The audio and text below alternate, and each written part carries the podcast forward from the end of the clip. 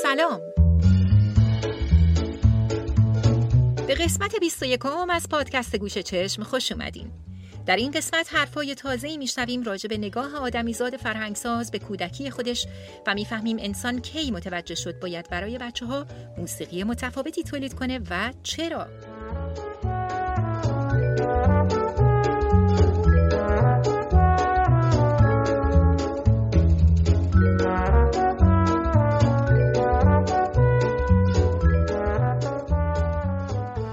تلقی قرون وسطایی در ناخودآگاه ما همچنان وجود داره که کودک رو یه مینی بزرگسال یا بزرگسال کوچیک می‌دونیم. همون باوری که با گسترش علم و تجربیات بشری زیر سوال رفت. از زمانی که کودک به عنوان موجودیتی مستقل به رسمیت شناخته شده زمان زیادی نمیگذره. مفهوم کودکی در طول تاریخ تحولات زیادی رو پشت سر گذاشته و موازی با این تحولات محصولاتی هم که برای اونا تولید شده رشد کرده. فیلیپ آریه که یک کتاب مفصل در مورد سیر تحول مفهوم کودکی نوشته میگه در گذشته های دور کودکان با طبیعت یکی دونسته می شدن. اونا موجوداتی اصیل، بیگناه و خالص بودن که از این نظر می‌شد با حیوونا یا حتی گیاها مقایسهشون کرد. موجوداتی که گرچه از نظر زیبایی شناسی ارزشمند و مهمن ولی به خاطر طبیعت حیوانی و غریزیشون یه جور تهدید هم به حساب میان. برای همین باید تحت نظارت سرسختانه باشن.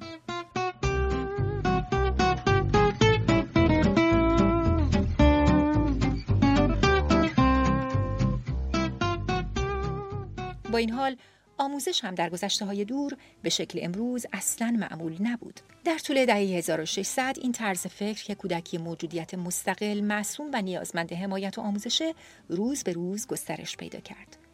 یکی از کسانی که توی این نگرش جدید نسبت به کودکان تأثیر زیادی داشت، فیلسوف انگلیسی جان لاک بود.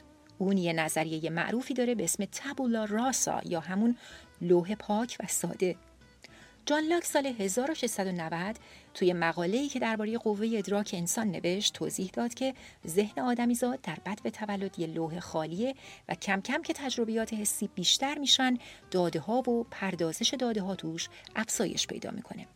البته این نظریه رو توی دوران ما زبانشناس بزرگ نوام چامسکی رد کرده. ولی نتیجه آموزه جان لاکین بود که حالا وظیفه والدین کودک رو با تفکرات صحیح آشنا کنند.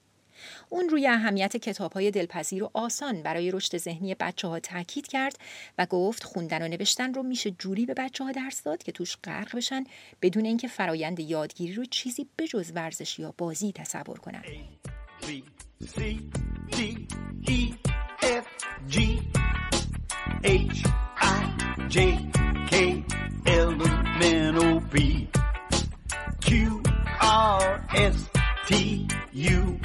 And V W X Y and Z.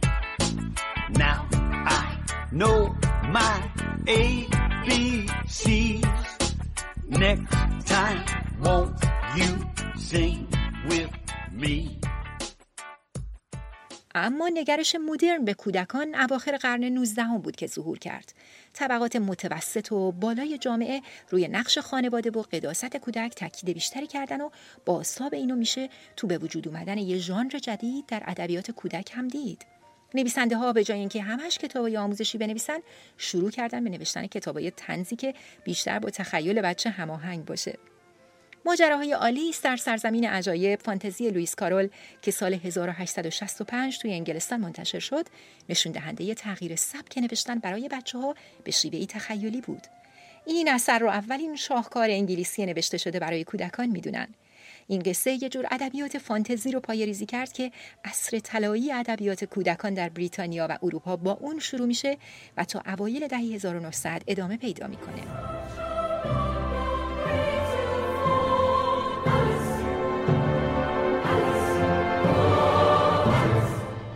بریم ببینیم وضعیت در موسیقی چطور بود. اصلا اولین آثاری که برای بچه ها خلق شده چیا بودن؟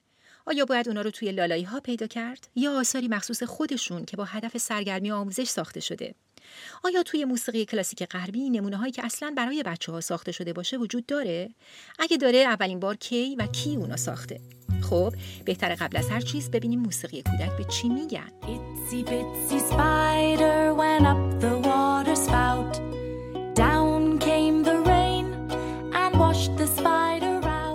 موسیقی کودک موسیقی که توسط بزرگسالها برای بچه ها ساخته و اجرا میشه و معمولا یا هدفش سرگرمیه یا آموزش. دقیق ترینه که موسیقی کودکان اغلب جوری ساخته میشه که وسیله سرگرم کننده باشه برای آموزش بچه ها و اونا رو با آداب رفتاری و انواع مهارت ها آشنا کنه. اگه بخوایم این موسیقی رو مبنا قرار بدیم به اواخر قرن 19 هم برمیگرده. اجازه بدید معرفی این نمونه ها رو بذاریم برای قسمت بعد و توی این قسمت راجع به موسیقی های کلاسیکی حرف بزنیم که گرچه برای بچه ها تولید نشدن اما به طرز عجیبی مناسب کودکان هستند و اینقدر توی انواع اسباب بازی بچه ها ازشون استفاده شده که خیلی از ما اصلا نمی‌دونیم اینا شاهکارهای موسیقی کلاسیک بودن.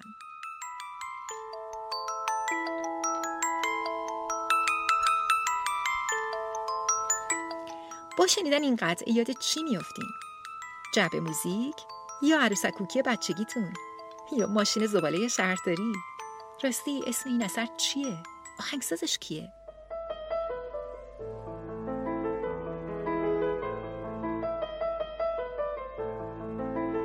این قطعه اسمش هست باگاتل شماره 25 و از ساخته های آهنگساز بزرگ کلاسیک لودویگ وان بتوونه. بیشتر علاقمندان موسیقی کلاسیک این قطعه رو با اسم مستعارش یعنی فور الیز یا برای الیز می‌شناسن. اما باگاتل به یه قطعه موسیقی کوتاه میگن که معمولا برای پیانو نوشته میشه و حال و هوای ملایمی داره. در واقع باگاتل در لغت به معنای یک آهنگ کوتاه و بی تکلفه این آهنگم کوتاه و جذاب و شیرینه و شاید بشه گفت اگه تا امروز یه قطعه تونسته باشه بچه ها رو تشویق کنه پای تمرین پیانو بشینن همین باگاتل بتوونه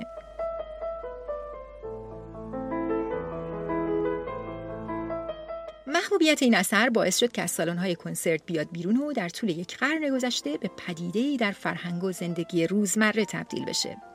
این ملودی توی تعداد زیادی از اسباب بازی های بچه ها گنجونده شده و حتی در تایوان فور الیس یکی از آهنگایی که از کامیونای زباله پخش میشه که به مردم خبر بده بیان پایین زباله رو تحویل بدن. جالبه نه؟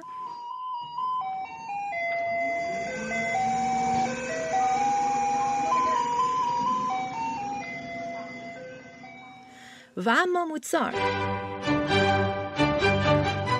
ولفگانگ آمادئوس موزارت آهنگساز پرکار و تاثیرگذار قرن 18 هم که به عنوان یکی از بزرگترین آهنگسازان تاریخ موسیقی غربی شناخته میشه به ملودی های زیبا و هارمونی های ظریفش معروفه.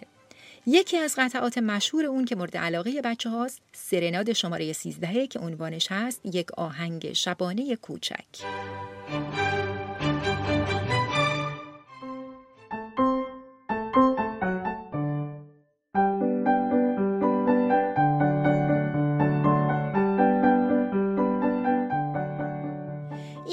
موزارت وقتی 31 سالش بود نوشت. موسیقی نشاتاوری که برای بچه ها مناسبه.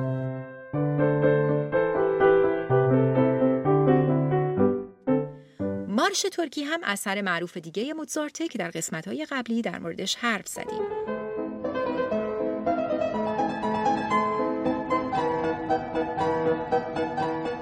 این اثر هم به خاطر سادگی و جذابیت ملودیش مورد علاقه کودکانه.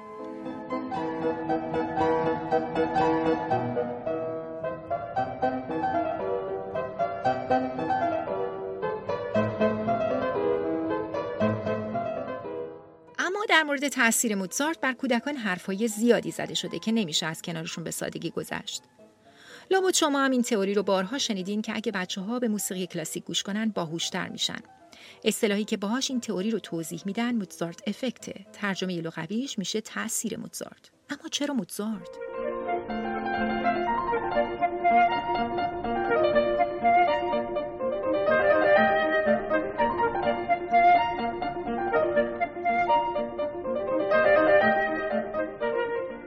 ریشه این اصطلاح برمیگرده به یه پروژه تحقیقاتی که دکتر فرانسیس راشر در سال 1993 انجام داد. اون سونات پیانوی موزارت رو برای گروه کوچکی از دانشجوهاش گذاشت و از اونا خواست که یه آزمون استدلال فضایی رو تکمیل کنن.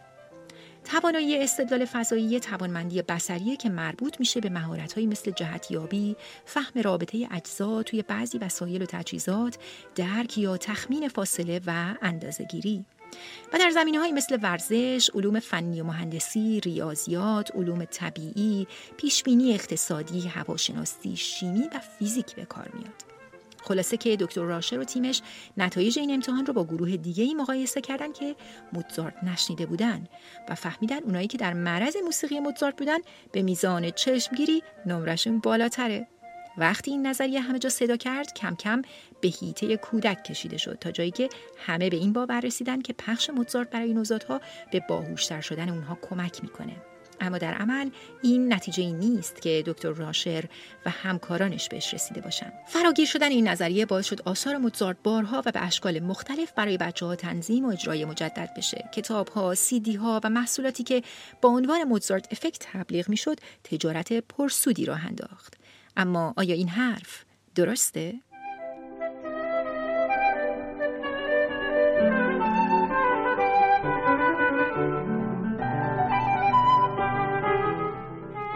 مطالعات نشون میدن که گوش دادن غیر فعال به موسیقی کلاسیک کودکان رو الزاما باهوشتر نمی‌کنه. ضمن اینکه امروز ثابت شده که ما فقط یک نوع هوش نداریم که به سادگی بشه با تستای آیکیون و سنجید.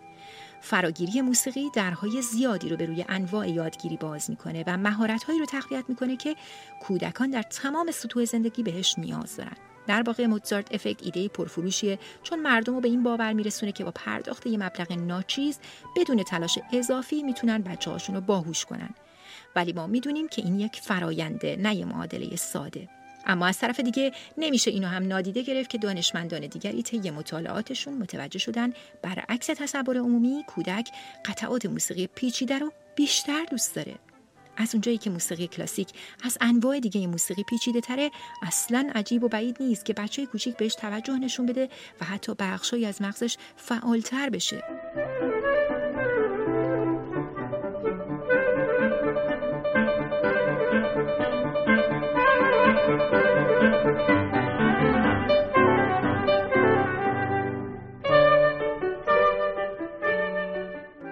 بعضی از دانشمندان ثابت کردند که قرار گرفتن نوزادها در معرض موسیقی کلاسیک در مقایسه با بقیه اشکال موسیقی تاثیرات متفاوتی بر مغز اونها داره.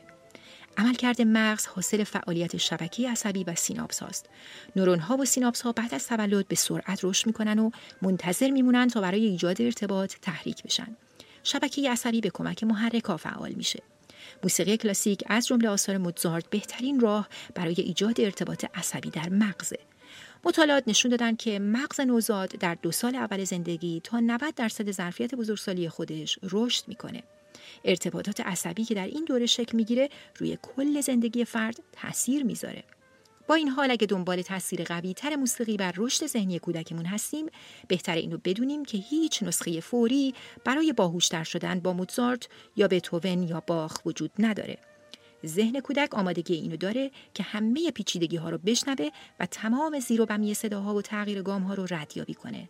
با این حال باید به مرور گوش کردن فعالانه رو جایگزین شنیدن انفعالی کرد. در این مورد تو قسمت های بعدی بیشتر توضیح میدم.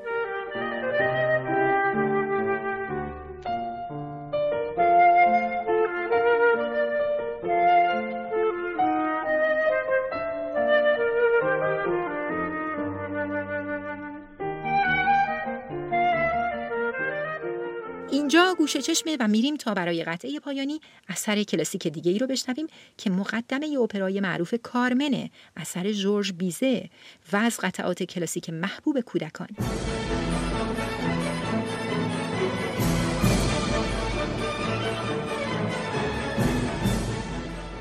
قبلش خوب اضافه کنم اپرای بیزه چنان مملو از ملودی های به یاد موندنیه که بهش یه جایگاه تضمین شده به عنوان محبوب ترین و پربازدیدترین اپرای جهان رو داده